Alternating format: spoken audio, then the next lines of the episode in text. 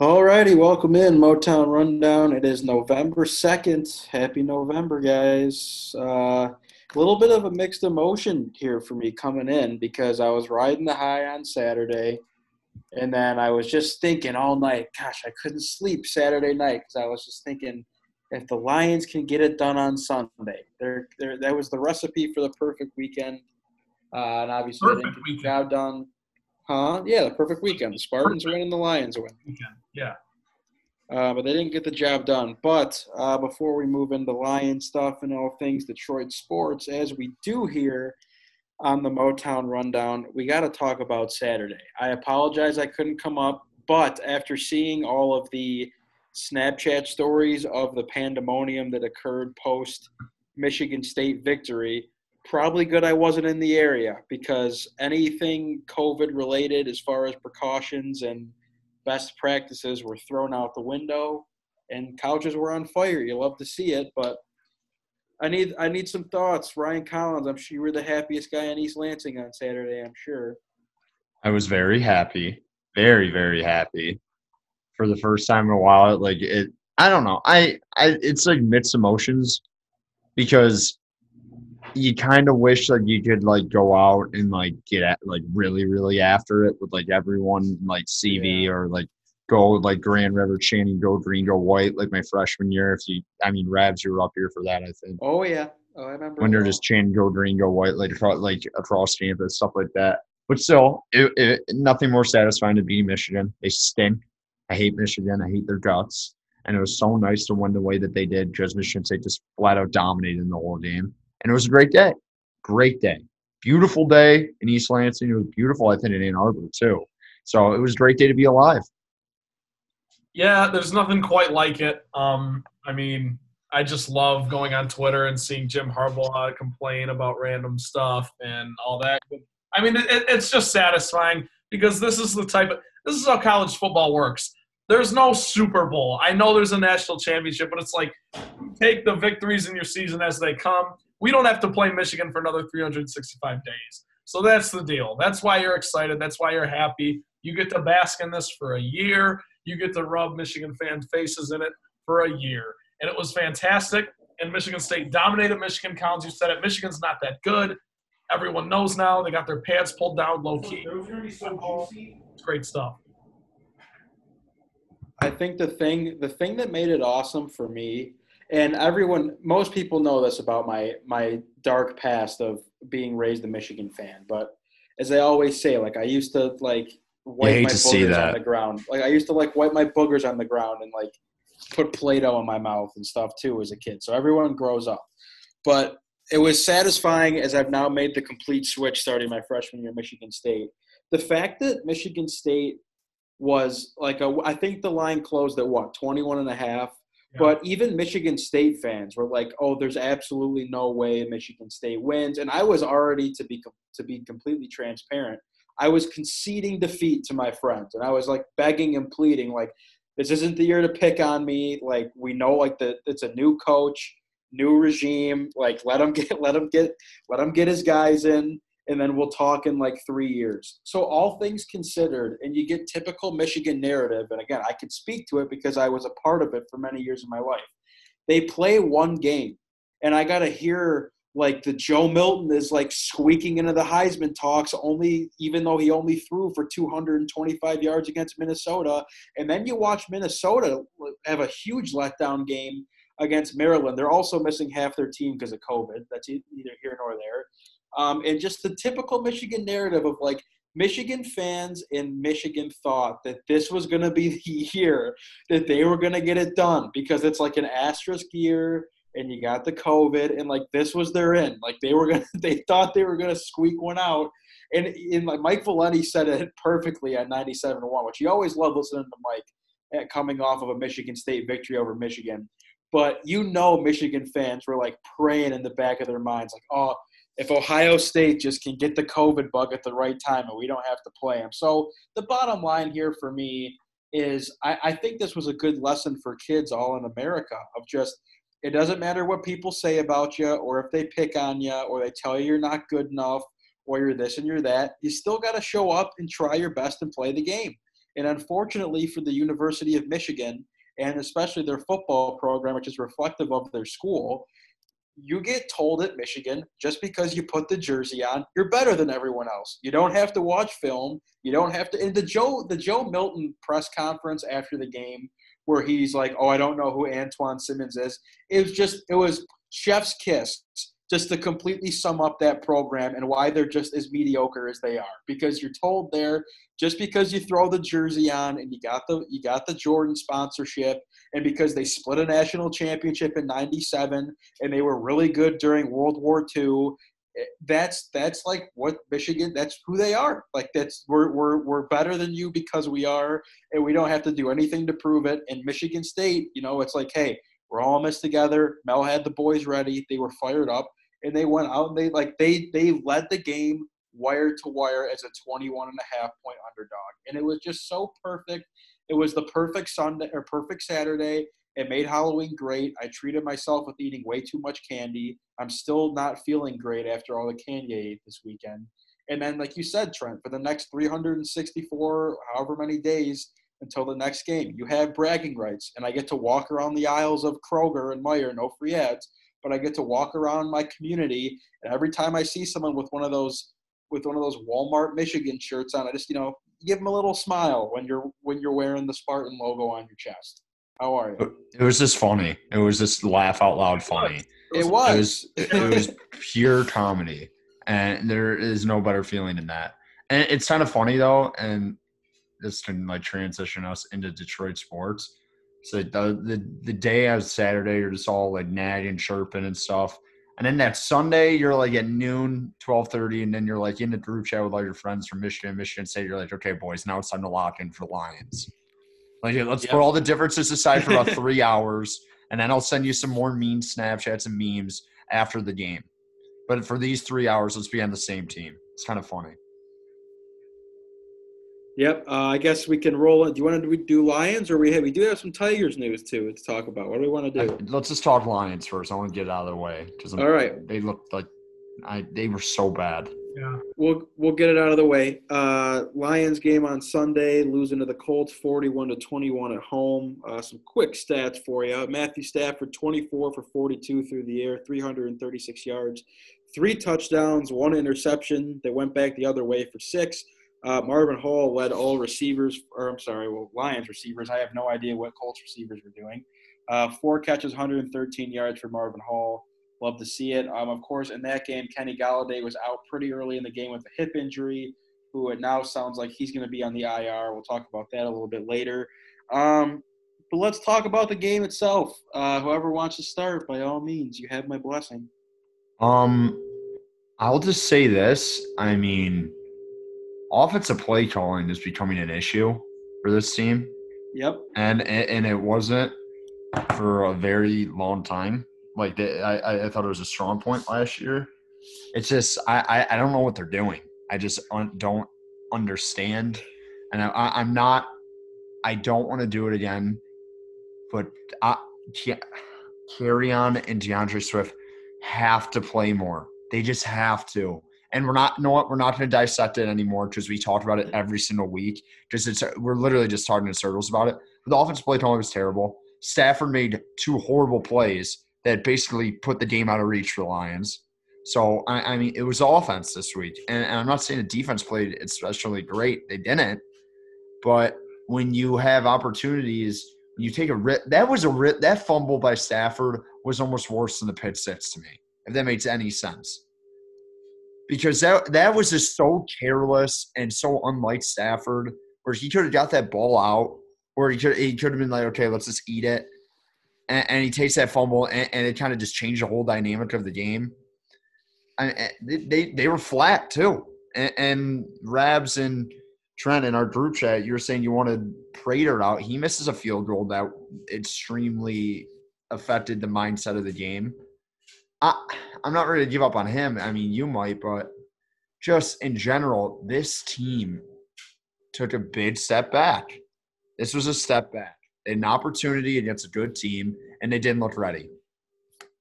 Yeah, it was extremely. I mean, it was a letdown to say the least. Everyone knows that. But beyond just that, I mean, you guys talked about the offensive play calling. I'm sure Rabs, you're going to have a boatload of things to say about that because you've been on that wave all year.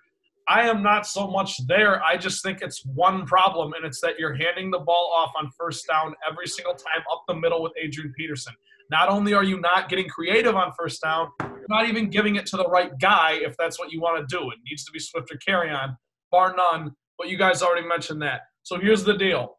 I am content, as I was week one, blaming this loss on Stafford because I know that you said, Collins, I agree, uncharacteristic turnovers. That pick six was really bad, but I would agree the fumble was almost worse because before that, leading up to the fumble, that was maybe the best drive the Lions have put together all day, or getting everybody involved, even without Kenny in the game at that point. And I will say this I was a little encouraged by the work that the Lions did in the past game, even without Kenny. Marvin Hall made, made a couple great catches. Uh, TJ Hockenson seems to be getting the ball even more with Kenny out. Marvin Jones is so reliable. I don't care what anyone says. I don't know why certain people want this guy traded. If the Lions trade Marvin Jones, I'm probably going to quit on this season. I think that would be the worst move you could possibly make right now. And they won't now that Kenny's on IR, probably, or is going to be on IR. But those were conversations people were having, which are absolutely ridiculous to me. But look, I was not extremely discouraged by the defense. Collins, you mentioned, I don't think they really played awful. It's just the fact that Philip Rivers just picked you apart and, and, and played, you know, you never know what you're going to get from the guy. He gave you one of his good games today. Mo Alie-Cox just absolutely ripped apart this team.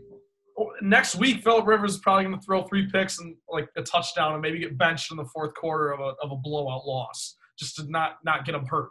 You don't know what you're ever going to get from the guy. The Lions are now 0 3 at Ford Field. I can't remember. I think the last game the Lions won at Ford Field was October 27th of last year against the Giants. That is ridiculous. You got to get a win here. I don't even know when the next the Vikings game next week is that at Minnesota or is that here? Minnesota. So okay, so you're not even going to get a chance to to win at home for another two weeks at least. And it, I, I don't have a whole lot to say. I don't want to. It was it was bad. It was bad because you were at three and three, and we all talked about how there's all this excitement surrounding this team. And if the Lions were to win against the Colts, you're able to buy in, and you can't blame anybody for buying in. No, I'm not out. I'm not out necessarily, but you just lost all the pull you had. You lost all the momentum because if you go to four and three and you beat a good Colts team, then you can roll into the rest of the season and you can say, "Hey, we're on a three-game heater here. You know, like we can make some things happen." And now, now uh, it's a complete 180. You lost to the Colts in a bad way.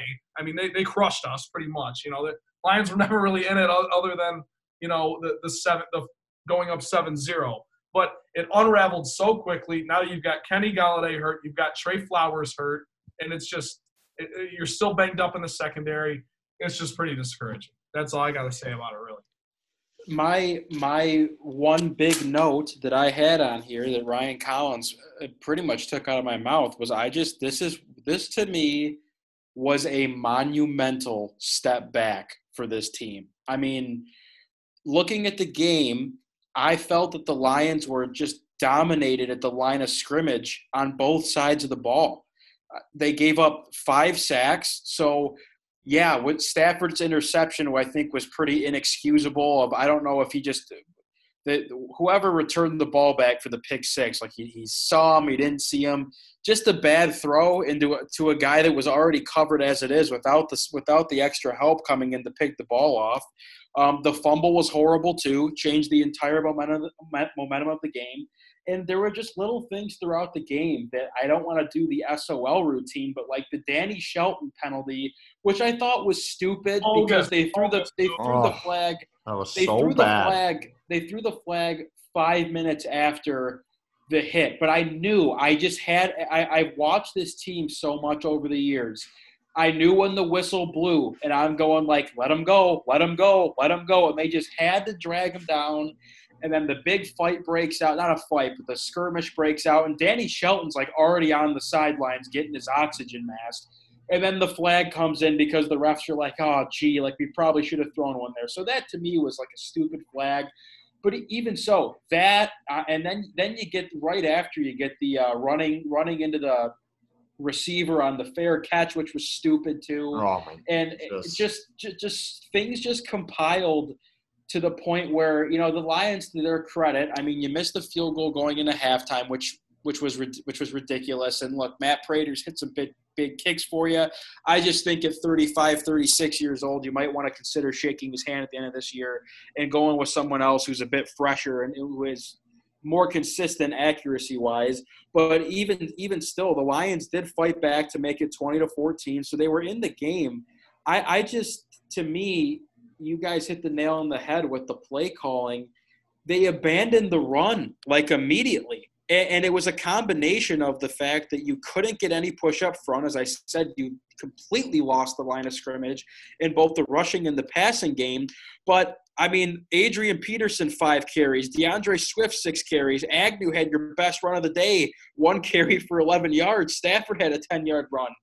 Like, it's just comical for, for a team that, that, that is so hell bent on handing the ball off to Adrian Peterson 12 to 15 times a game, which is ludicrous. And I think I texted you guys during the game, like once the Lions were down and out, there was no reason for him to be on the field anymore. Mean, I didn't use him very often, which I actually appreciated, but you still have to try to establish the run, the run and run the ball. I mean, with DeAndre Swift and Kerryon Johnson, do you think he could break something open? Um, but they never did. And I just, I, I think that the Darrell Bevell era in Detroit, his this is what his second year or his third year. Second. Well, I just last year I, I felt like the offense was just a lot more creative. You get different looks, and I have to, a lot of that to blame on beating the dead horse of you roll out Adrian Peterson every week like it's some Hall of Fame like charity tour for this guy, and it's ridiculous. You completely limit the playbook because you refuse to play DeAndre Swift. And thank God Kerryon Johnson got himself a receiving touchdown because I don't know how that guy hasn't walked upstairs and demanded a trade yet because I know I would. So it was just it was just pathetic. I mean, losing losing Golladay hurt. The team looks completely different on the field without him.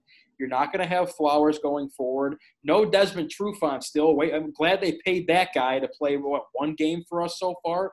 Coleman, it was nice to see Coleman was like on IR, then he was off IR this week, and then he like was out, and then he got upgraded yeah. to active, and he. What was going horrible. on with Decker too?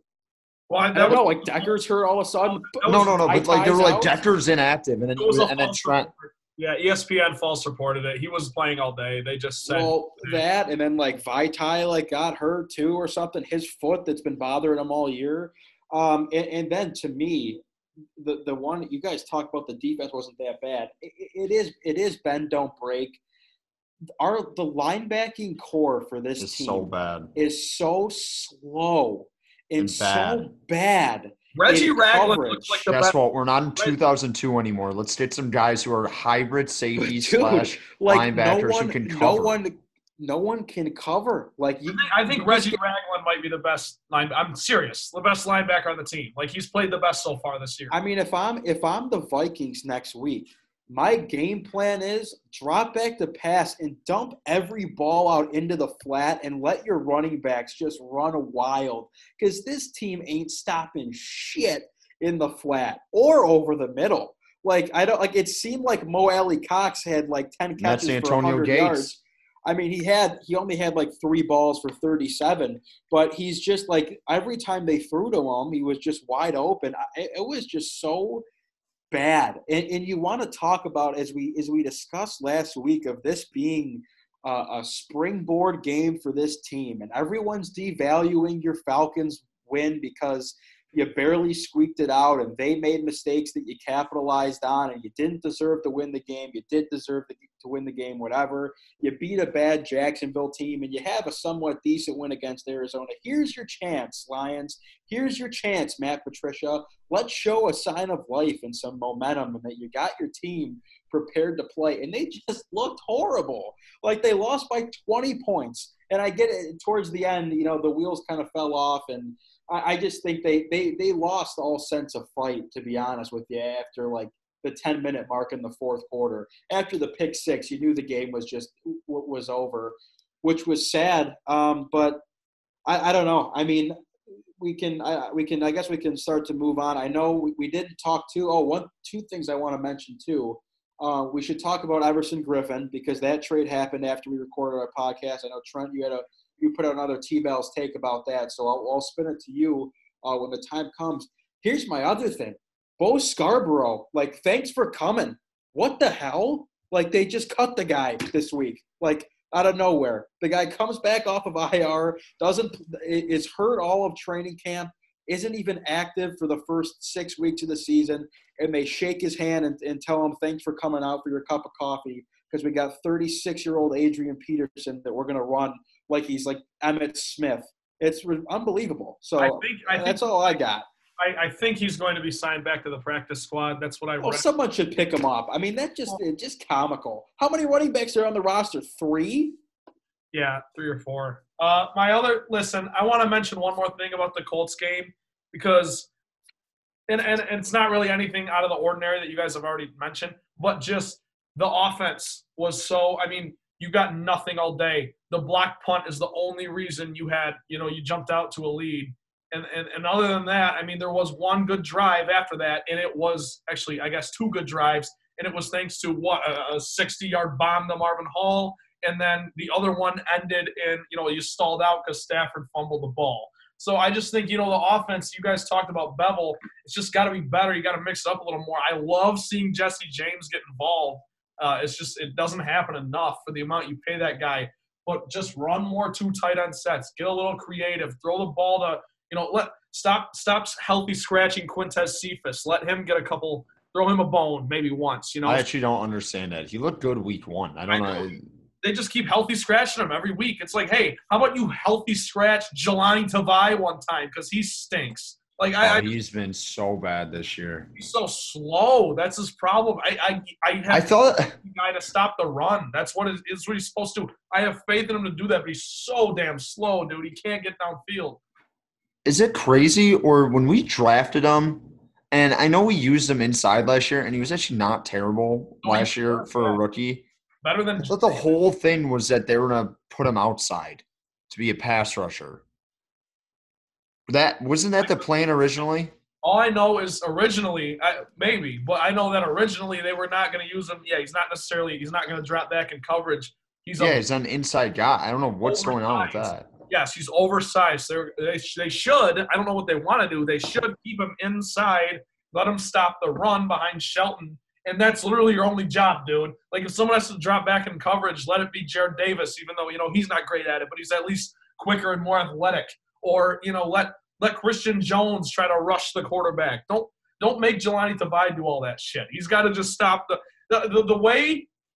And Collins, that's a great point because that, that just brings me back to this the way that these players are being utilized on the defensive side of the ball because the scheme stinks as it is we know that we've been on the fire patricia wagon for weeks now but it's just like the way these guys are being used is not right jarrad davis should only be on the field to basically do one thing and that's get to the quarterback Is he even playing though? I don't even see him out no he doesn't anymore. play that's what i'm saying On he special teams a lot though. plays special teams and he gets like 14 snaps a game on defense. It's it's ridiculous. Christian Jones should not be dropping back in coverage on tight ends. 40 yards. Whoa. They just love doing that. I don't Yeah, understand Jamie that at Collins all. too. Jamie Collins You too. should not be running man to man when you've got Okudah, Darryl Roberts out there as your cornerbacks. You get what I'm saying? It's repetitive. It's a broken record. We say it every week.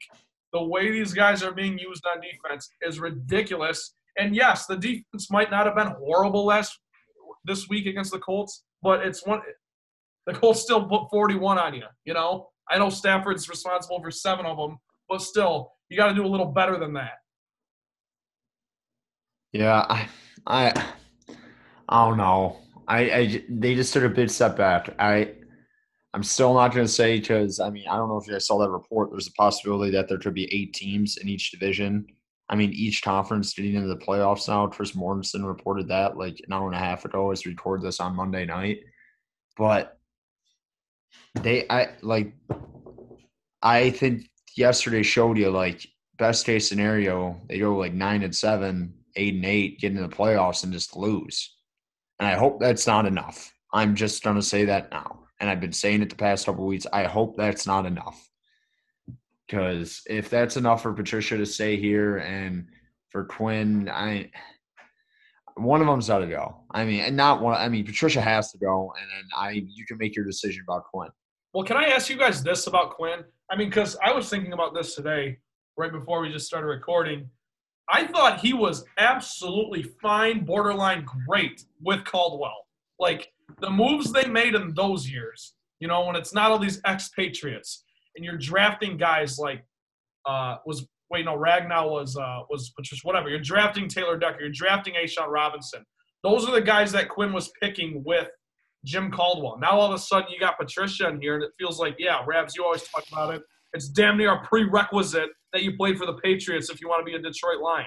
Like, I, I do you guys think that has anything to do with it, or do you think Quinn's just I, I mean, that idea? with Caldwell, I think it was more they. I mean, the free agent moves they made, I think, in the last like, couple of years of Caldwell were all pretty. They didn't really go out and make a splash on really anyone.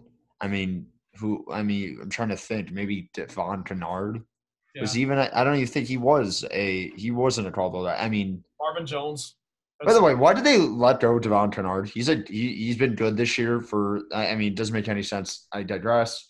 I mean, the the moves they made to go to like the three four steam when you had a four three steam team ready to roll, like the Nets, like the cut Kerry Hyder, like we understand he was coming off a knee injury. He's literally starting for the San Francisco Giants. Anthony Zettel. I don't know where he's at now, but coming into I that, don't I, I don't know if Zettel. I mean, well, when they I- caught him, I remember it was a head scratcher because the year before he was actually pretty productive. But I, Yeah, I, I don't know. They and it's sh- it's literally with Quinn. It's been the big moves. Like he's found values in the middle to late rounds. He just the free agent signings have been bad, and the first round picks have been a little head scratching. I'm not going to call T.J. Hockenson a bad player. I think he's. I, they use him a lot in the offense now, which I actually kind of respect. Like he he he is a main vocal point. He's the clear second option in the passing game now, but you, you haven't really hit bid with any of your bid free agent moves or your first round picks so far. So I I, I think that's what has really kind of got people off the Quinn bandwagon. And when Jim Caldwell was there, they're actually winning. So it, it's not like they had top ten picks. And you know what I mean? Like I'm not giving up on Jeff Okudah. I'm not saying that, but no, I'm saying like you haven't had like immediate day one this season. all Like Kenny Golladay has been their big hit, which is I mean finding value for I mean a wide receiver like that in the third round. It's a fantastic pick. I'm not saying that. I'm just the free agency moves have been horrible, like to say the least, horrible.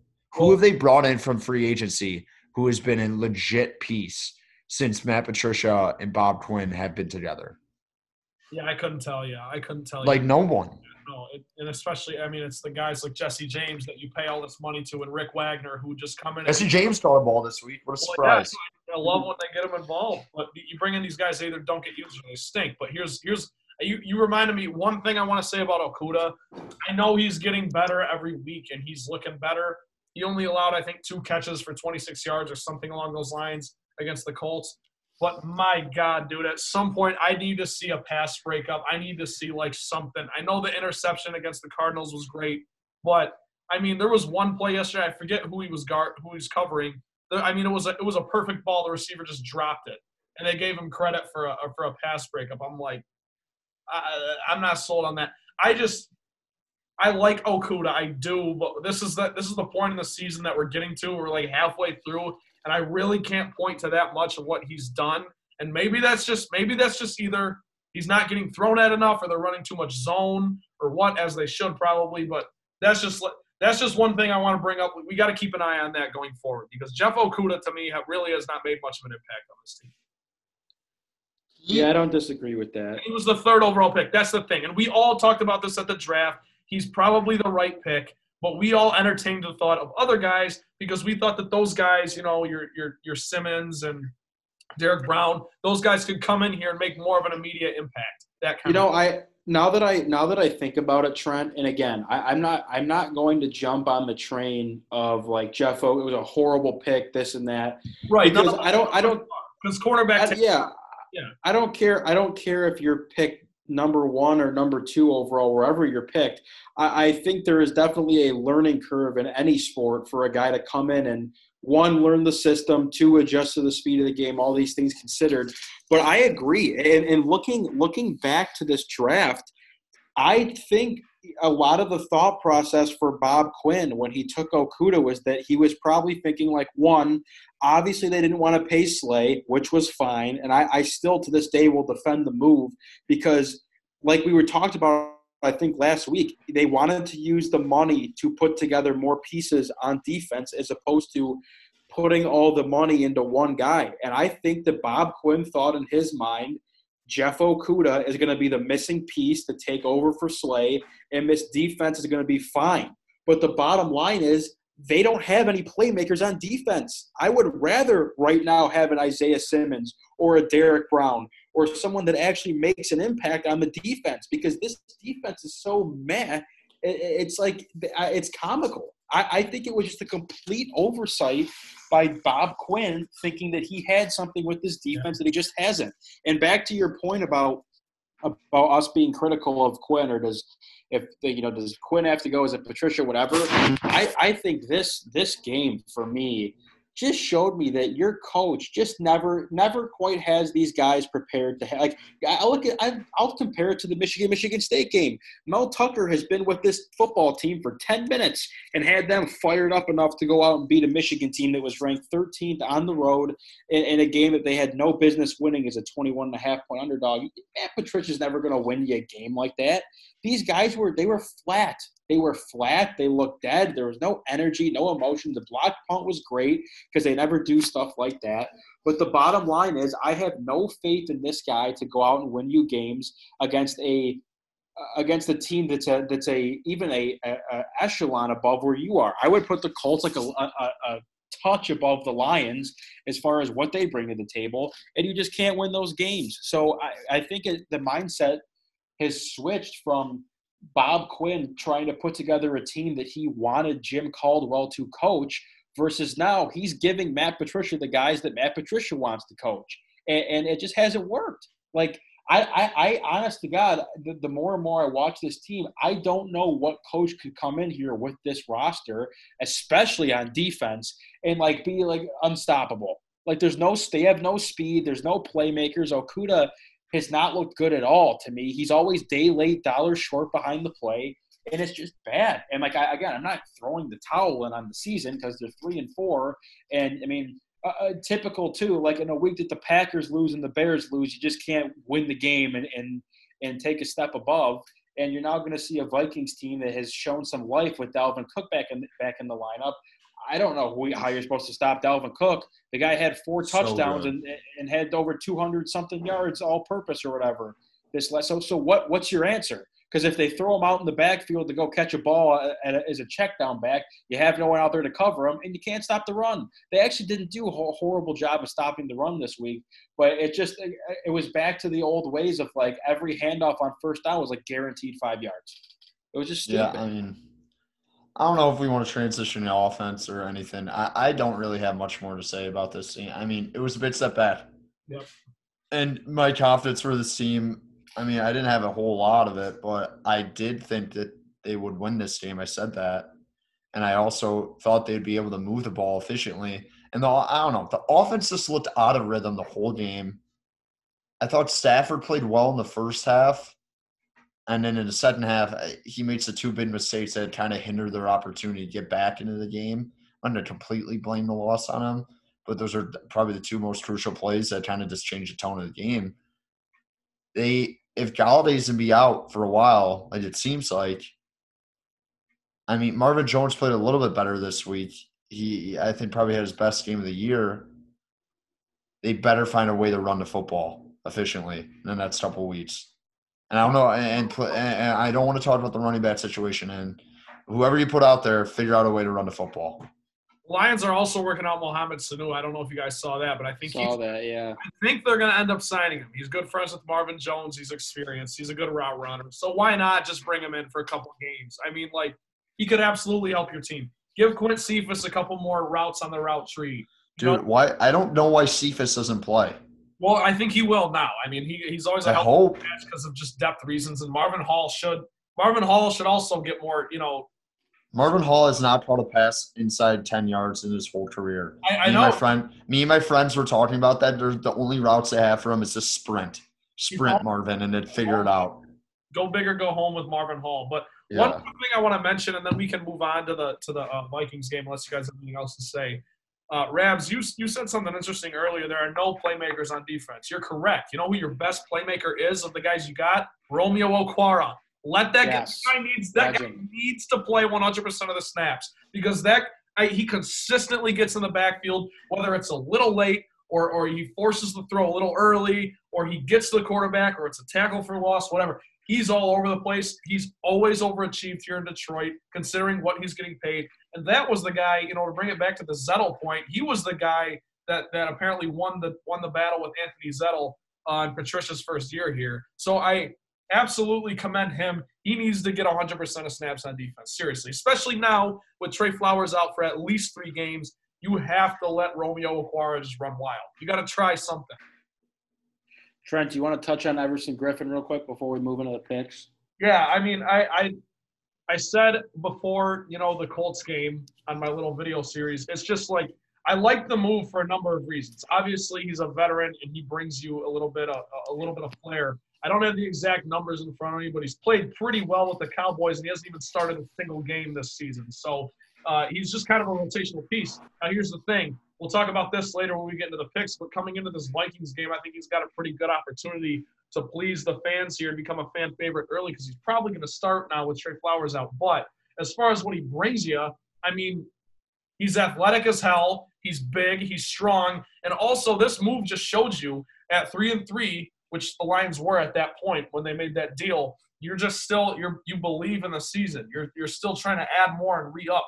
You know, we saw the Steelers make a move yesterday. We're seeing the 49ers make moves. You know, these teams that believe they got a chance, they're trying to buy in. And Collins, you're exactly right about the 18 playoff thing. You know, even if the Lions, the writing's on the wall and they get bounced early, bad, whatever, it's just they're going for broke. Because I think Bob Quinn does understand if we don't make the playoffs, I'm probably out of here. I think Matt Patricia does understand if we don't make the playoffs, I'm out of here, even though we should be regardless. So Everson Griffen, I'm excited to watch him against Minnesota, against his former team. I actually really am. He knows the NFC North.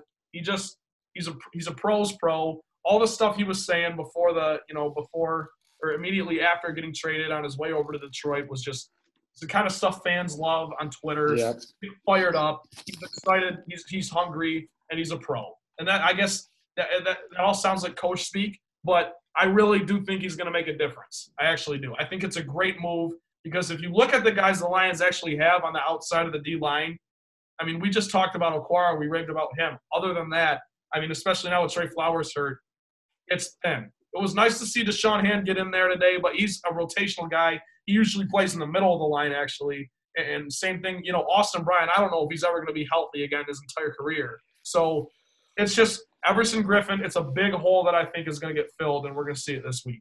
Well, I think all- he's going to be more of a third down specialist. And I said this right after the move. I just hope they run a little bit more 4 3 type of schematic stuff instead of playing Christian Jones and Romeo Okwara and dropping those guys back into coverage. I would appreciate just four guy, four down linemen just rushing every once in a while, especially when you have Everson Griffen, where that's like his specialty. So, I, I mean, it was a good move. You need more pass rushers. Might as well get him for cheap. Go ahead. I like the move. It's smart. But I mean, it, it, it's it's no yeah. It's he's got a higher ceiling. I mean, it's not Everson Griffen of the Vikings. It's just not like him in his prime. It's just that's not the player he is anymore. But he can still get after the quarterback, and he can still be a good rotational lineman, which the Lions do desperately need. It's just also comical to me how people are complaining that the Lions gave up a conditional sixth round pick. No one is guy. complaining. What are you? Yes, they are, dude. Who you is? gotta you gotta open up Twitter more often. What, why what Twitter they- are you listening to? The the Twitter that Psychos your Lions Anonymous? fans are on. No, the Twitter that your Lions fans are on, and the people that call into the the ninety seven one, they want to complain about. Oh, like why are they getting rid of, of draft capital to get a guy when they're not going to make a run in the playoffs? Those people are out there. Don't tell me they're not because you know they are. Yeah, but uh, so- I don't think there's You any these people. rational person who's like, man, we really needed that sixth round pick. Like, there's no They're rational human being who says that. whatever. They're out there. Um, all right, let's do picks. Let's uh, we can roll it into uh, our analysis for the Vikings game coming up. Lions at Vikings on Sunday. one o'clock p.m. Um, first of all, I need to clear something up for the picks because I hand up made a mistake. I know last week when we talked, everyone was very confused about what we had for the over under. I went back and listened to it, and you got Trent. I believe that you're the one that brought it up.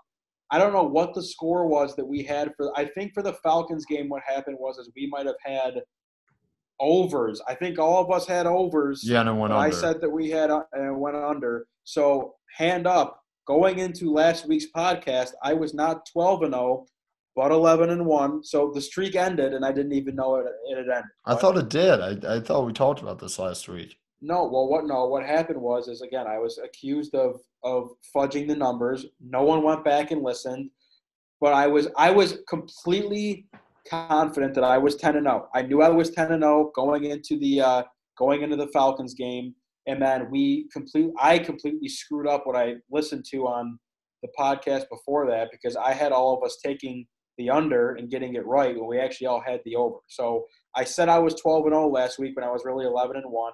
And now with this game this week, I lost both both picks this week to move to 11 and 3. I think Trent went 2 and 0. He's now at 8 and 6 and Collins you're at 7 and 7. So Ryan Collins at Well, the didn't- I uh, didn't go two and zero because the Lions got blown out. Oh, I'm sorry, you went one and one, but you were two and zero the week before. That's what happened. All right, so that's the leaderboard. Um, Collins, I'll start with you. Um, the number for this week, the Vikings are a four-point favorite. The total is 53 and a half. Give us your analysis and lock the pick in for us. Can you give me give me the line again? Sorry, I was looking at my phone. Not to not to just to completely disrespect you on the podcast right Thank there. you. Appreciate it. Uh, Vikings are a four-point favorite. 53 and a half is the total. I, I it feels like a must win, but I mean, the Lions cannot stop the run, and how are you going to stop Dalvin Cook? So I, I- think this game's going to go under, and there's I think the Vikings are trying to take the air out of the game. I think Stafford plays better this week, but I, I'll take the Vikings. I just I, Oh, this Lions team is not good against the run. And I, I, think Kirk Cousins, I mean, Kirk Cousins doesn't have to do that much when Dalvin Cook's going to run for 150 and maybe have 200 all purpose yards that he did against the Green Bay Packers, who have a much better defense than the Detroit Lions. So I, I'm going to take the Vikings. I, and like I said, I mean, the defense wasn't great, but they weren't the worst part of that loss against the, like Colts. It was just like that three phase loss, like all three phases of the game you're outplayed. I just I that's just a really bad matchup I think for the Lions because I the Vikings offensive line has been great this year, but they they can run block. Like that's that's one thing they can kind of do. So I, I like the Vikings. I know I'm going to look like an idiot for saying this, but Collins, I think you just totally oversold the Vikings. I think they're awful. I think they played the best game they possibly could have played last. Yeah. I re- no, I really don't think they're good. I think Dalvin Cook went healthy. Yes, is like a top five back in the league, obviously, but I don't think the Vikings are good as a team. I really don't, and I I struggle with saying that if the Lions lose this week, the season's over, just because of the schedule. The schedule, the schedule, the schedule, the schedule. I say it every week. I know I don't care. I won't do it again. But the thing is, it's like, yeah, this probably is as close to a must win as the Lions have had so far, with the exception of week three against Arizona. You have to get back to 500.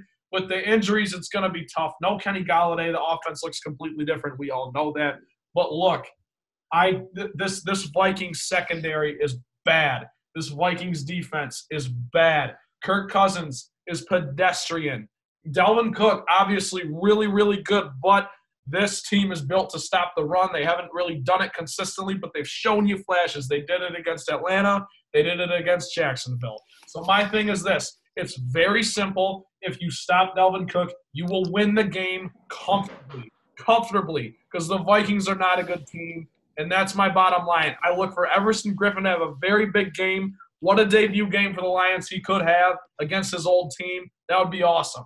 And I just really I believe in Stafford. You know, Collins, you said it. He's going to play better. I'm, that's why I say I'm content blaming this Colts loss on him because I know that's not going to happen again. The back-to-back turnovers, that kind of thing.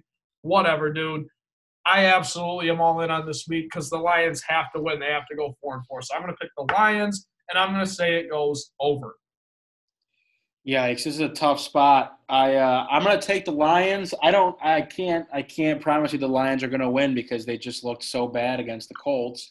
Um, Trent, I think you're right. I think the Vikings they did play the game of their lives against the Packers. Um, I don't think that I'm not really sold on the Vikings of being like some good team. Um, I, I, but either way, I just don't know what the Lions. It's just that's how it's going to be. It's going to be a touch and go basis for me. I'll take the Lions the cover. I think that minus four is a gift, or rather plus four for the Lions is a gift because like I could see them losing by three. Oh, this over under is so tough. Hmm. I feel like every time the Lions and Vikings play each other, there's a lot of points. Am I wrong? I feel like there's just a lot of points all the time in these games. Bet the over. I don't know. There's a lot of weird endings the past like five years in these games.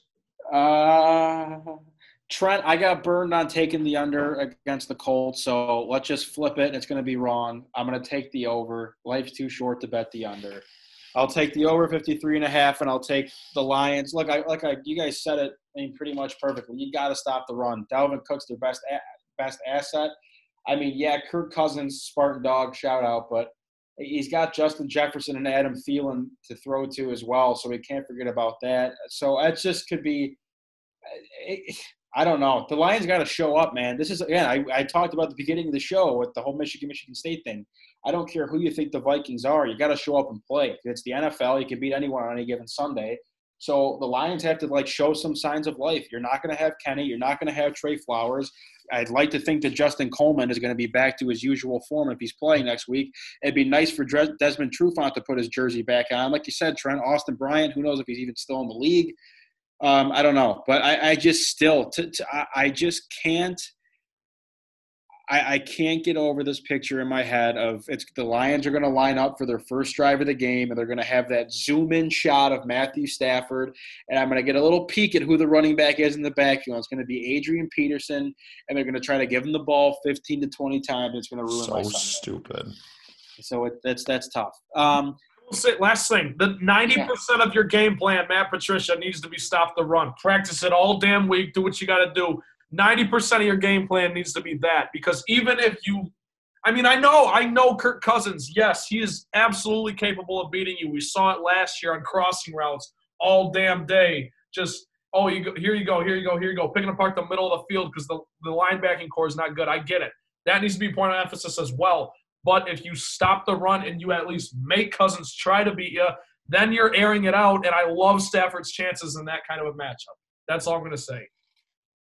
Yep. Uh, so we will see Sunday, one o'clock, Lions at Vikings. Uh, before we do Trent's trifecta, we do have some Tigers news. Oh boy, ring the bells. This should be for some good discussion. Um, obviously, I'm sure as many people know by now, um, the Tigers have agreed to terms on a multi-year deal with AJ Hinch to become the team's new manager.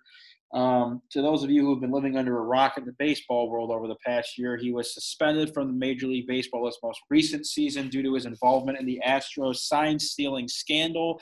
Um, Hinch did play for the Tigers in 03. His record as a manager is 570 wins, 452 losses.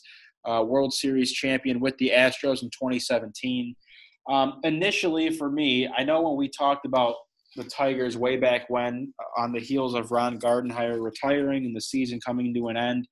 Um, I do remember Ryan Collins bringing up AJ Hinch as one of the guys that he would have liked to have seen the Lions or the, the Tigers go get. Rather, um, I was very adamant about not going to get this guy, and here I, I've kind of my my emotions have kind of subsided a bit as I've digested the hiring a bit more. I just thought the optics of this were so bad. Like of all managers that you could have possibly gone to get, Marcus Thames was brought up as a name that you could go get, who's the Yankees hitting coach, obviously played for the Tigers for some years. Um, all these names that were getting brought up, and, and just to see Cora and Hinch being like the two names that constantly came up of like this is who the, the Tigers want to go interview. I it just made me sick because like these both of these guys, Hinch more so than Cora, and I'm sure Cora will get a job now. But Hinch was a part of one of the biggest scandals that the Major League Baseball has had in a very long time. Whether he was his involvement was uh, ex- was extreme involvement or little involvement in, in what went on, he was a part of it. And the Astros have taken a beating all year long, is from from fan bases all across the country and across baseball. And I just thought for the optics of it, it's just it's tough to swallow that of all the guys the Tigers could have hired, they get AJ Hinch who's uh, who's got this checkered past now, and it's something that he admitted himself in the press conference. It's obviously been a tough year for him and his family. I get it because the guy was out of a job. He was essentially exiled from baseball, and you know now he gets his shot with the Tigers. And I'll I'll give him credit where credit's due. I mean, I, the sign stealing thing obviously was a huge it's a, it's a huge thing and a huge advantage the Astros had with the way they were playing the game. But I mean, the guy took them to a World State. They won the World Series in 17. I think they lost in the ALCS in 18 and then lost in the World Series in 19. So he's had success. And not that the Astros roster was as maybe as up in the air or I don't want to say bad, but as, as up in the air as the Tigers is now. But he took over an Astros team that was in a similar spot of a team that was trying to rebuild, had a lot of guys from the system that not many people knew, and he made you know he turned that team into a championship caliber team. So as time has gone on, in my eyes, is it tough to swallow? Sure. I mean, it, would be nice to not you know. Now I got to deal with the Detroit Cheetahs and all these all this stuff that's that's coming out now. Well, dude, it's just a bad look. It's just a bad look for the organization. Of all the guys you could have hired, why? Why? Because the guy it was a part of one of the biggest scandals in Major League Baseball history. It's like hiring Pete Rose cool. as your manager. Cool. Uh, let's win. That's all I care about. You scumbag. You know scumbag. what? Yeah, yeah. Who cares? Who cares? Who cares? Nobody. Any, I understand if you're New York Yankees or Dodgers or anyone who contended with the Houston Astros in those playoffs when they were cheating, if you would be angry if they went out and hired one of those managers. I would understand that as a Detroit Tigers fan, as this team has stunk the last three years, I do not care personally. If he shows like some sort of remorse and he's like, who cares? As a proven manager, got a team in the World Series without using the sign stealing. People do forget that. I know people don't trust that that stuff wasn't going on in 2019. I mean, I, I, I honestly don't care. Just I, I don't think there's a lot of things in managing like hitting I don't correlate hitting and managing together, but pitching I do. And I I always thought he kind of handled the Houston Astros pitching staff in the correct way. And I hate that he shifts as much as he does. But if this is a move that's like, hey, we're trying to win sort of in the next three years, then I like like it, it seems like an aggressive move. And maybe I, I I don't know if anyone in the league still like has respect or wants to play for the but I, I, I think it's a big league move, honestly. And and I, I hope it's maybe a sign of a move that possibly that this team is willing to spend more money and up the payroll a little bit in the next two years. I know they just cut back on it. I just would like to see if they eh, they want to give it a shot to maybe jumpstart the rebuild a little bit. You know, Collins, you said something interesting about you know pitching. I, I, I agree. I don't think you know managing and hitting doesn't always correlate. You know, it's it's it's a lot of obviously the the lineup itself has a lot to do with manufacturing runs and that kind of thing. But you know, eh, eh, pitching and the, the way your the way your pitching staff is is constructed and making all those calls. You know, we saw with Cash and the Rays at the end of this World Series just exactly how much your management can affect the pitching and the bullpen and all that good stuff. But so so I guess you're right. AJ Hinch did make it to a World Series without cheating. You know, uh, who knows if that's actually true? I believe it to be true. And my thing is this: I want to back it up for a second because initially I did not like the hire. I was more on Rab's side of the optics of it. But that was really the only reason I didn't like it was because of the optics. Because if you look past that from a baseball perspective, this guy is proven.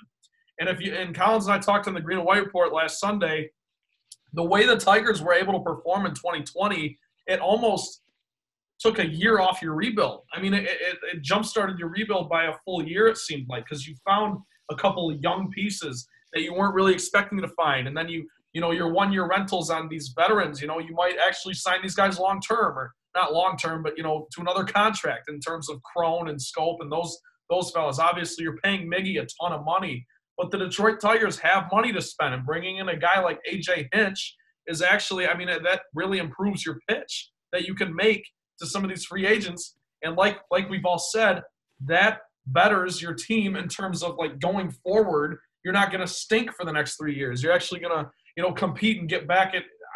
It kickstarts the rebuild. I guess is all I'm going to say because I, I don't hate the move by any means. I was a little concerned with the optics of it, but and and Rabs, you said Cora's probably going to get a job now because let's be honest. I mean, right or wrong, those guys they're kind of a steal on the market right now. If you need a manager, you've got two guys who lost their jobs, yes, because of scandals, but they weren't going to lose their jobs anytime soon without that happening. So you know they're great proven managers.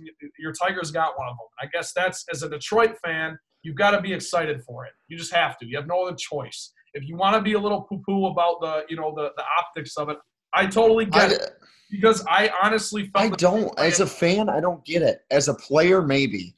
That's where, like, if you're a player in that organization, you're just like, hey, dude, like, I don't respect what was going on there. Like, I completely understand that. Yeah. As a fan of the Detroit Tigers, I don't get why people really care that much. I I, I don't get that.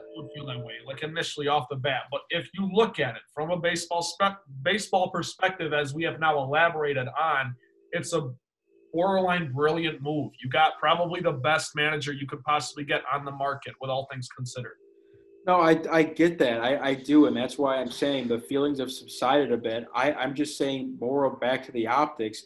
It's the same reason why why people or, or organizations didn't want to sign Kareem Hunt or didn't want to draft Joe Mixon. Or you see this thing with this, not that it's those are completely different things.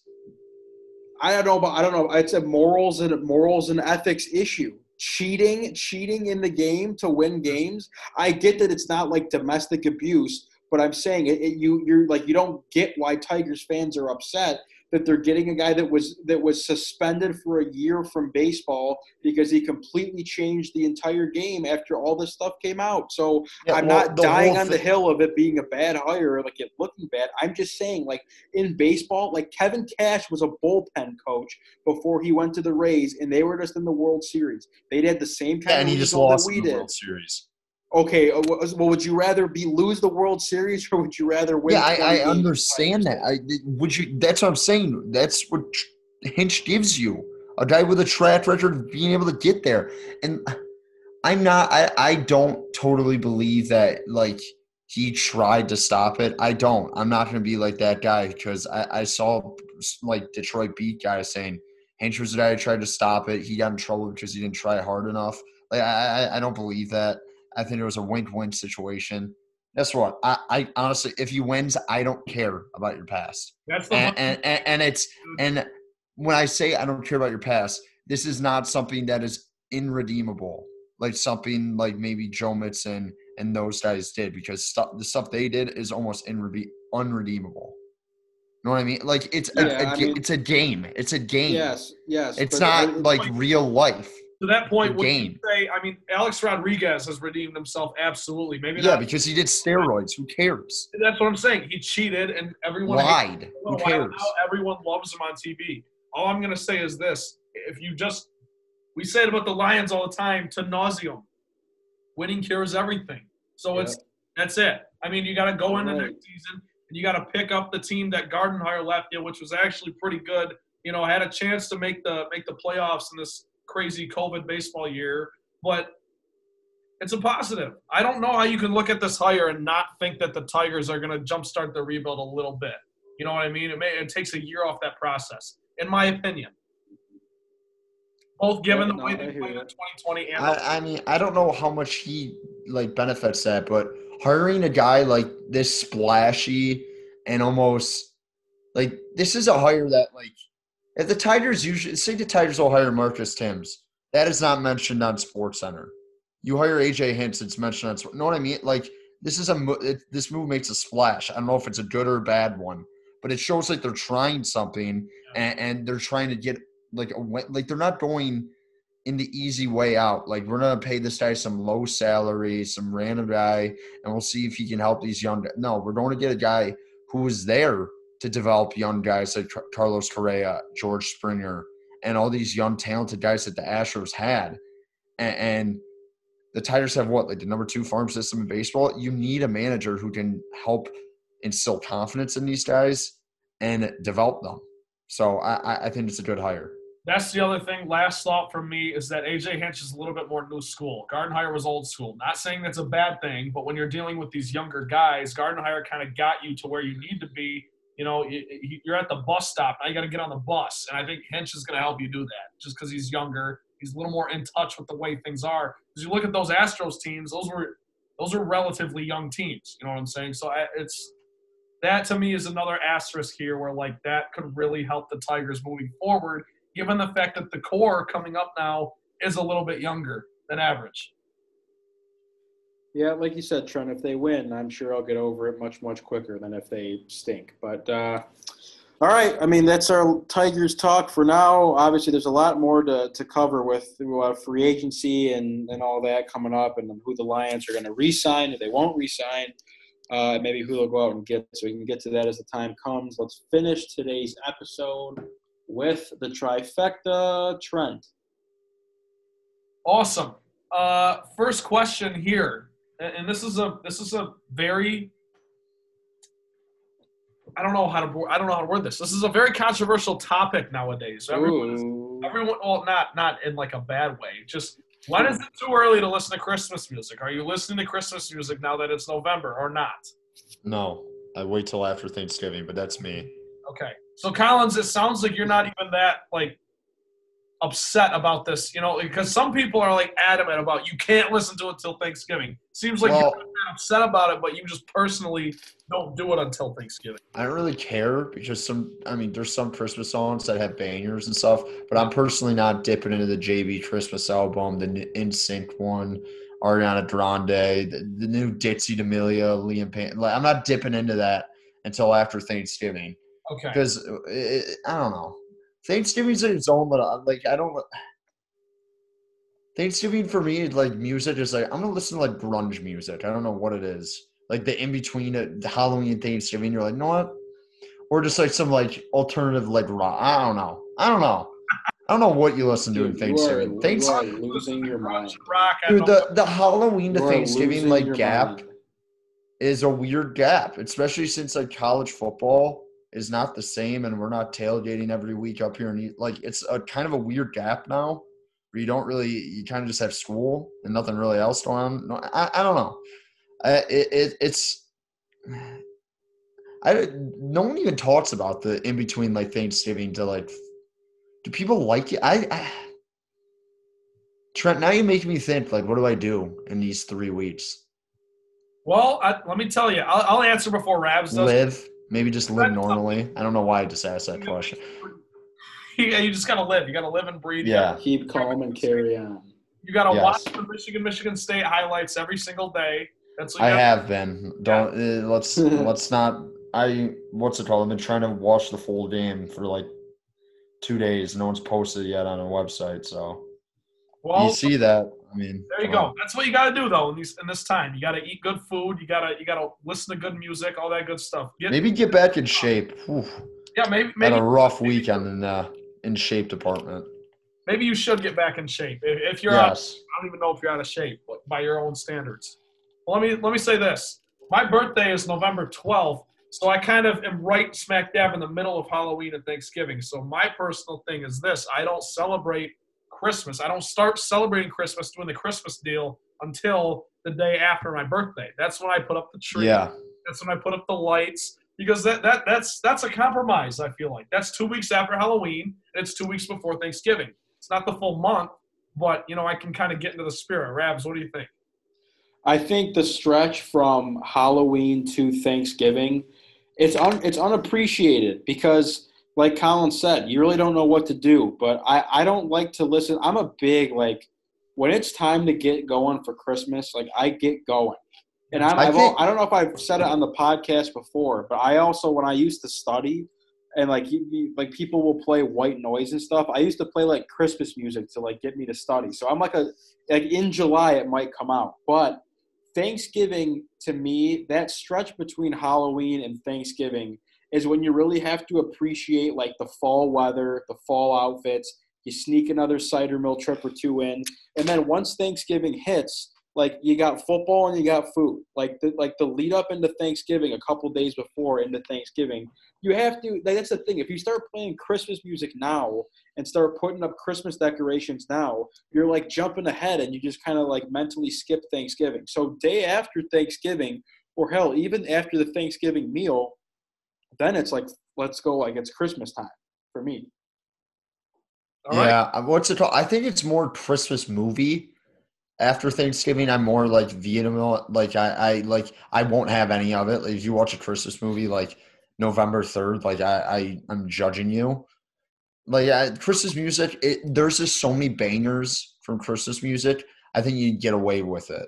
Like, and I'm not saying there's not bangers in the Christmas movie department, but I feel like you need to be more in the December mood to watch a Christmas movie. Yeah, I, I hope this Christmas season just doesn't suck. Like if the if COVID ruins, that's It the might, thing. Like dude. like Numbers are Halloween. Halloween was Halloween was tough because obviously like if I my play was in a normal world I'd be just back in East Lansing getting after especially after the Michigan State win. But you know, you got to make smart decisions for yourself and for your family. And so I can just see like is shopping going to be the same? Like are you going to be able to go No, and dude. do like Christmas thing? Like I don't even know. And then like come Christmas, it's going to be like depressing because all you're going to have to hear about for the entire Christmas season is like, oh well, it's it's winter and it's cold and everyone's getting COVID. So don't Well, don't hang I- out with your family and don't go to church for Christmas. Yeah, eh, dude. Not to sound like a bad Catholic or something. Church is kind of the worst part of Christmas. I'm Oh, sorry. dude, I disagree. Not trying to be like bad. I, I know I went. My I know my parents are me listening. Dude. Right, I went to Notre Dame Come Prep. on. They're probably so disappointed in me, but there's just too much. You too got to go on Christmas Eve. You got to go I on do, Christmas dude. Eve. I do every year. Oh, I go on Christmas legend. Eve every year. Veteran, veteran. every single year. I'm not saying I I love going to church, but I'm just saying there's just too much excitement because we got our family, we got our like my dad's side of the family party after, and like Ooh. we're getting after it there. We're getting gifts there. Like when I was younger, like I I was when you're like ten and you have to wait, and you have to sit somewhere for an hour and a half. Oh yeah, While you're thinking like, eh, did I get the There's- NBA yeah. Live video game I asked for for my cousins? like it, I, I don't know i maybe maybe now i don't really i i mean i probably embrace a little bit more i don't know i'm just saying No, that's that's good. All good, all good topics here. We're gonna stay on the hollow, not Halloween. We're gonna stay on the holiday topic for the second question. What was the best Halloween costume you saw this weekend? Ooh. Best, most like like just like the best or the the funniest. What did you? Ju- I'll go first. Actually, I saw Steve Irwin, the Crocodile Hunter. Apparently, it was Colin's old roommate. So i don't know. I, I mean there could have been one or two steve irwin's running around but my roommate was steve irwin Yeah, no, So- I got a real kick out of that. I loved it. So I, I wanted to. That's why I, I wanted to tell you about that.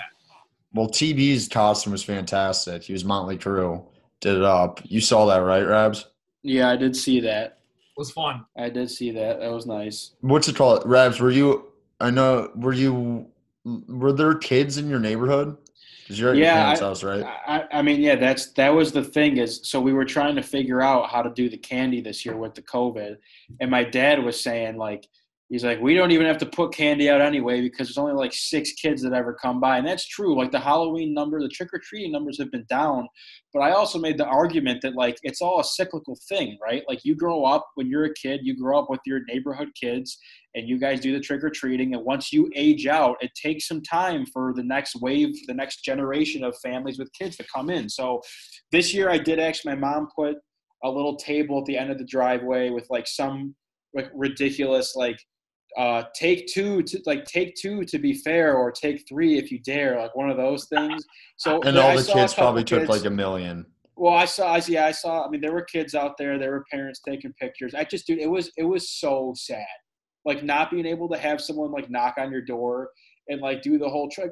If, if I was, if, if there were kids knocking on doors, I probably would have dressed up and would have been giving out candy, like chatting it up, like nice Iron Man costume, bro, like all that stuff. But it just wasn't the case. Very sad. I- I- As far as best costumes I saw, I mean, I'll tell you what I hated. Want to hear what I hated? I hated the uh, I hated the Joe Exotic and Carole Baskin stuff Couldn't stand that. I I thought you hated told the- me that's what you were going to be for Halloween this year after No. we were in What? quarantine. I think What? he did. I think he did. You say- did. You said that during quarantine. know. I'm, I'm not even. I don't think I ever did. That's, I think you did. incredible that you guys would make that up. But I did make I didn't that like up, that. okay. I didn't like. I didn't like the TikTok like inf- like the TikTok e boys like influencer stuff. And then of course I hate to rag on the girls, but in college like all the girls dress as the same stuff. You get the cats, you get the devils, you get like the housemaids. It's all the same stuff. There's no creativity whatsoever with the girls. Okay. I- okay. Um, best costume I saw. You're not acting like you don't like him. Okay. I'm just saying, there's no. Let's all be honest here. Come on. Um, best costume I saw.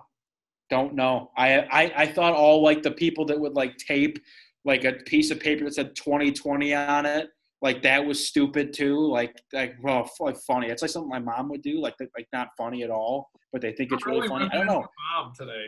No, I'm not. Yeah, I know. Relax, Uh, dude. no, Hey, I'm Come not. Silver, on. ask about your mom. Come on. No, no. She's uh, she made a decent meal tonight. It's shrimp. uh, Oh wow. Jeez. You are kidding. You are kidding. That's unbelievable. We just have it. We have it all the time.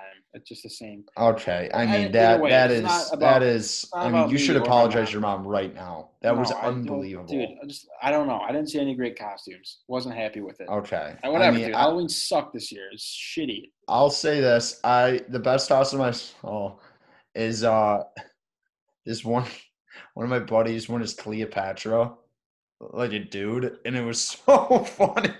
It just it, it was a funny costume. So shout out to you, guess you had guess you had to be there. No, it was it was it was a good costume. I get he. I mean, he's one of my buddy's friends, but I consider him a friend too. But he was giving me the backstory. His buddies buy him a Halloween costume every single year, and he doesn't have any say so in it, and he just wears it regardless of what it is. And his buddies this year got him a Cleopatra costume. He worked it. I mean, he, I mean, it, it, it, it was a good costume. Shout out Dietz. Yeah, shout out Cleopatra too. That's that's a- Great, yeah. Great. It was so funny. I was laughing so. Oh, good All right, well, I'm, costume. glad, I'm glad you got some enjoyment out of that. Let me say that. I did. My third question for the trifecta is a little lazy, but it's more of just an interest thing. Are you guys? Do you guys know how to play euchre, the card game? You know. how- Yes. Um, I I do, but it's one of those things where every single time I play, someone has to re-explain it to me. I Oh, also don't boy. think euchre's that fun. I really don't. Okay. Uh, and the podcast is ended. I'll no, see no, no, you no. guys. You know what? see You know what? That's next my week. no, no, no, no, no. That's my other thing too. Is the people that are so like they're like euchre defenders because like oh it's a Midwest thing, it's a It Michigan is. thing. It Like is. dude, like take What's it easy, dude. that? It's a card game. It's a card game. That is a Midwest, specifically Michigan card game. Yeah, yeah, yeah. It's it's have- not that fun, and I don't. And I also not. I'm not good at it, and it has to be explained to me every time I play. But Well, I to to to be. I mean, die on the hill of like, oh, like euchre, like it's oh, it's a mission, it's unbelievable. Like you don't know how to play euchre, like like miss me with that. It's a card game. Well, once you know how to play, there's a little strategy involved, but it's mostly just the hand you're dealt. It's just like any other card game, so it's fun. I never get good hands either. This, the deck is always stacked against me. I don't get it. It's whatever. I, I'm just. Uh, I'm very disappointed. That was the most unrabs answer of all time. By the way, I did not expect to hear those words muttered out of his mouth. Yeah, that was pretty. That threw me for a loop as well. Oh my god. Euchre's fantastic. It's the best up north game ever. I I I get what Rabs is saying because I I know people who are like, oh, uh, Euchre, man, let's play Euchre. Like, and everyone's it's like the end of the night. Someone wants to play Euchre at 1.35 in the morning. I'm like, dude, I'd rather like watch a movie and fall asleep. They're like, no, let's keep it going and play Euchre. And you're and you're just playing like an hour Euchre game. I'm like, this is brutal. Euchre is a fantastic game, my favorite card game, but it needs to be played in the right circumstances. So Okay. I, it, it, it, it, not it's not an every night game, but it's a I, it's fantastic. Like you, you, it's like Euchre catches hot streaks when you start playing it. You're like, ooh, Yes, we should be, we should play this more. Like, why aren't we playing this more? that's And then you're like for like a week and a half. You play it like every night, and then you take like a little like three week break, and then you get you get back in the mix. well over quarantine. My dad, shout out my dad, taught all of us how to play euchre. My entire family, Shout out, Mr. Balley. the other four of them, my mom and my two brothers and I, he taught us how to play euchre, and then we all just It was a quarantine thing. Like we just played it like all the time. It, you know, play some cards at night, play some music in the background. Fantastic. If you're old enough. Fantastic enjoy game. drink. Enjoy a drink if you're old enough. It was just so much fun. So that's my thing. I just wanted to. I wanted to know. Rabs, I can't believe you don't like euchre. That's crazy. I don't I don't I don't dis I don't dislike it. Like I I always that's the thing. You have to understand. I don't have a lot of like not a lot of my friends are euchre players. So when I ever get involved in a euchre game, they're few and far between. I enjoy being a part of it because it's like nice to change it up a bit. I'm just saying like when you're getting into it and you're like going on an hour, it's like okay, like this is kind of a lot. And then I well, get- that's the I- don't- problem. You can't. You, the problem with euchre is, it's you can't play when you're like actually like hammered, and that's like half the half the games you play in college. Like Yeah. that, I'm like, like guys, like they're playing with the speaker, they're telling the story what happened at the bar that night. I'm like, guys, you got locked in here. This is like taking way too. Someone's looking at their phone, got a text message, not paying attention. Like it, it, it's just a disaster sometimes. Some people are also so good at euchre, like they make moves and don't even say anything, and it's just like acknowledged by the rest. Like I've been, I have been way in over my head sometimes. And like at work, when I was interning the last two summers, I would go down to the box office meetings, and the guys in the box office were like unbelievable. It you like the hands move so fast. I'm like, I don't even know what cards Love I have. that. I love that. It's just- Like, ju- yeah, just guess what? They love the game. It's a fan. I think it's every. I, I don't. Who taught you Rabs how to play euchre? one of my buddies like i just because like it, again it came down to let's play euchre oh i never played before okay we'll show you like you had to like learn as you play and every single time i play i have to learn as i play again i have to relearn the game every time I will say this: if I have a son, that is like the one main thing I will teach him before he goes to college to play euchre because that is such an advantage in making friends. Or so, say, hey, does anyone play oh euchre? dude how are you really make friends by Not having make friends, but you're just like, hey, does anyone play euchre? And there's always that one guy who's like, I don't know how to play.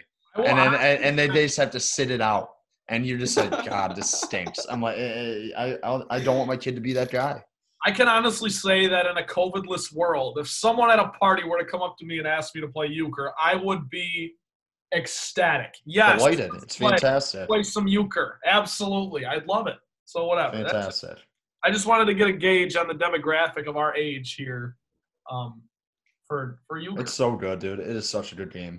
It's great, such a good game.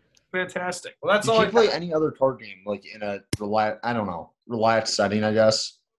Yeah, i don't know. What's the game we played with julian when we when we shredded the calf and then the one time i went to the old ryan collins riverview apartment? Well that was a different night and i was we played ride the bus that's not that's not a card game it's a drinking game so right. that was unreal were you there yeah, trent you were there no he wasn't It wasn't. But I remember hearing about this. You Oh, but I just kept. I the best part of the night was all I all I wanted to do was play 2K, and I finally sit down. I'm like, Collins, let's play 2K. And he, he just like looks at me. He's like, I can't. No, I can't. Like, what? Watch Dude, Hitch I'm like, I'm like, please. Yeah, I'm like, please. He's like, I can't, dude. Oh, it's great. Also, I, uh, Trent. I that was right not- when quarantine hit It was, yeah. I did not. Um, Trent, I'm sorry I did not get back to you as far as the call that you Yeah. me Wait, at wait, 2 wait. o'clock wait. in the I, have to, I have to air this out for a second. I called Rabs at 2 a.m., dude. 2 2 a.m. a.m., but I think it was the it was the second 2 a.m. on you know because we got 2 a.m. twice because we felt we fell back. We gained it out. So it was 3? It was 3 a.m. mentally, but it was two on the clock. So I called Rabs and I just left him a message. I said, "Hey, when you're done with your coaches meeting, get your ass to East Lansing. I got both my brothers. I want to watch the Lions game with you. I do too. Let's go. Let's roll. Get get here." Never heard back from him. Okay, okay. Now let me tell my side of the story. I remember I was I was like asleep, and I like kept that night. I had my phone in my bed with me for some reason, and I like felt it vibrating, and I was like, "Oh, it's like time to wake up already." And I roll over and see it's 2 a.m. and I saw I had a missed call from Trent, and I just assumed that he was like, like I have a good like I got like that mother's feeling of like when something's wrong, so I knew nothing was wrong. He was just calling me. Yeah. So the next morning when I actually wake up, I see that I have a voicemail from Trent and I have an Instagram DM from Brock, Trent's brother. Oh And- boy. And oh, Brock, boy. Brock was like, he was like, "Hey man," he's like, "Just wanted to see." He's like, "Me, Miles, and Trent are going to be watching the game tomorrow. We're trying to get Collins on board. Like, just ho- wanted to see." And, like Brock's a legend. Like I loved it. So I was like, "I'm sorry, man, I can't make it." And then I listened to Trent's voicemail as I was getting out of the car to go to the coaches meeting, and Trent had it all laid out. He was like. You finish the meeting at this time. He's like, you're on the road by this time. You're sitting down here. And what the bottom line was, we had our coaches meeting at 10:30. I walked out of there at like 12:30, so I didn't have time to make it up there. But I told you guys I'll come. I'm gonna find a time to come up. It was just not in the cards this weekend with everything going on. So I don't know, but that's funny. fair. That's just why. That's just that was uh that's that's just Trent for you. Good old Well, Trent. that- yeah, that's okay. I, I can't condemn you for not buying into my last minute plans at the second 2 a.m. on November 1st when we. So funny because I know I woke up up. I, late read, I woke up and read the message. Actually, no. I, I might have like read it like in bed, and I like yeah, fell I texted Collins too. Basically the same thing. I was like, get over here for the Lions game. I was, and then I was like, in my heart of hearts, I'm like, you know what? That sounds great. And then I, and in the back of my head, I'm like, I'm not gonna be able to do that. I just know myself. Like, it's just one of those things. Like, I'm not, I'm not to commit to something I know I, I physically won't be able to get up before nine in the morning. Oh, that's that's all good. That's all good. I will just say there's nothing I love more than a little last minute throw together plan. I love that. That's like a that's a staple of who I am. I love Yeah. Yeah. That's why you're the man. And I Um, would love to watch more than one Lions game with you guys in my career as we have now done this podcast for two and a half years together. And the pandemic. We can watch every game together for the rest of your life if you want. Well, Find the cure. Find the cure, and we're, you're in. Yeah, dude, we're going like silent about like the vaccine. I'm getting a little nervous about this. Like, That's why Well, I'm hey, the if only. you I, if you listen to the president of the country, you know the, the vaccine. We're getting one soon. Every oh yeah, that's going on tomorrow too. Oh it's my! election day tomorrow. I Let's might go. just turn my TV off, just like I don't. This is Dude, like I remember. coverage is awesome. I love election. Coverage. Yeah, I try. I will. I agree. When I I, was I in watch it. I usually watch it every year. I, I'm in not 16 when i was a freshman at michigan state i was obviously eligible to vote be, being 18 and i voted at im east i'll never forget it that was that's a that's a cool tidbit i voted at im east um, and i remember me and my roommates were up like so late watching the election coverage it's like watching a sports game it's like Yeah. one guy's up we're calling this we're calling like it's it's pretty It is cool. kind of this year, this No, year i think i'm gonna nonstop, and there's no commercials. yeah, th- this year I think I'm just gonna go to sleep and wake up on Wednesday, and I'll like come downstairs for breakfast, be like, "Hey, mom, like who won?" And she's gonna tell me who. I'm like, "Oh, all right, sounds Well, sounds good." Because y'all not gonna know until a couple days after because all the mail-ins. That's the thing. that and that and that to me, dude, is like so comical. How like like the winner, like it's like if Trump if Trump loses, he's like not gonna like they're gonna have to like like drag him out of office, and like if Biden like it's gonna be under protest. Like who knows, dude? Just let me know. Just let me know. I, whatever. Yeah, Let I me don't know. I'm Um, so all right. I'm so happy I don't have to see another Gary Peters or John James commercial. Or I get, I get I get a hundred texts. I get a hundred texts a day. I get the phone calls. I can't even watch a YouTube video because I got a thousand ads. It's out of control. By the way, John. James is not, that's not his real name. That can't be his real name. I, Why? John James is maybe I the most vanilla name I've ever heard in my entire life. Like I don't- like Mike John Smith. like yeah, was he like a old timer from like Great Britain in 1830? Like I don't know, know what I mean? I don't know. That just doesn't. yeah, don't know. I, I know what you mean. It's a pretty Also, Gary Peters has been in office, I think, longer than I've been alive. Yeah, I know. I don't. I, that's. I agree, dude. I feel Is like I Debbie always hear his Stabenow still around? I don't even know. I just remember all these names. Yeah, I don't even know what the policies are. That's great. Yeah. Uh, me too. Whatever. That's the voting youth of America. That's us. I'm a I'm a big sounds good man 2020. Whatever you Yeah. want, just let me know. Keep me informed. All right, that is going to be it for today's episode of the Motown Rundown for Trent Balley and Ryan Collins. I am Ryan Rabinowitz. Submit any questions, comments, or suggest topics for the show at Motown underscore Rundown on Twitter or on Facebook at the Motown Rundown page. Don't miss a single episode of the show. We're on Apple Podcasts. We're on Spotify. New episodes every single week. We will see you next time.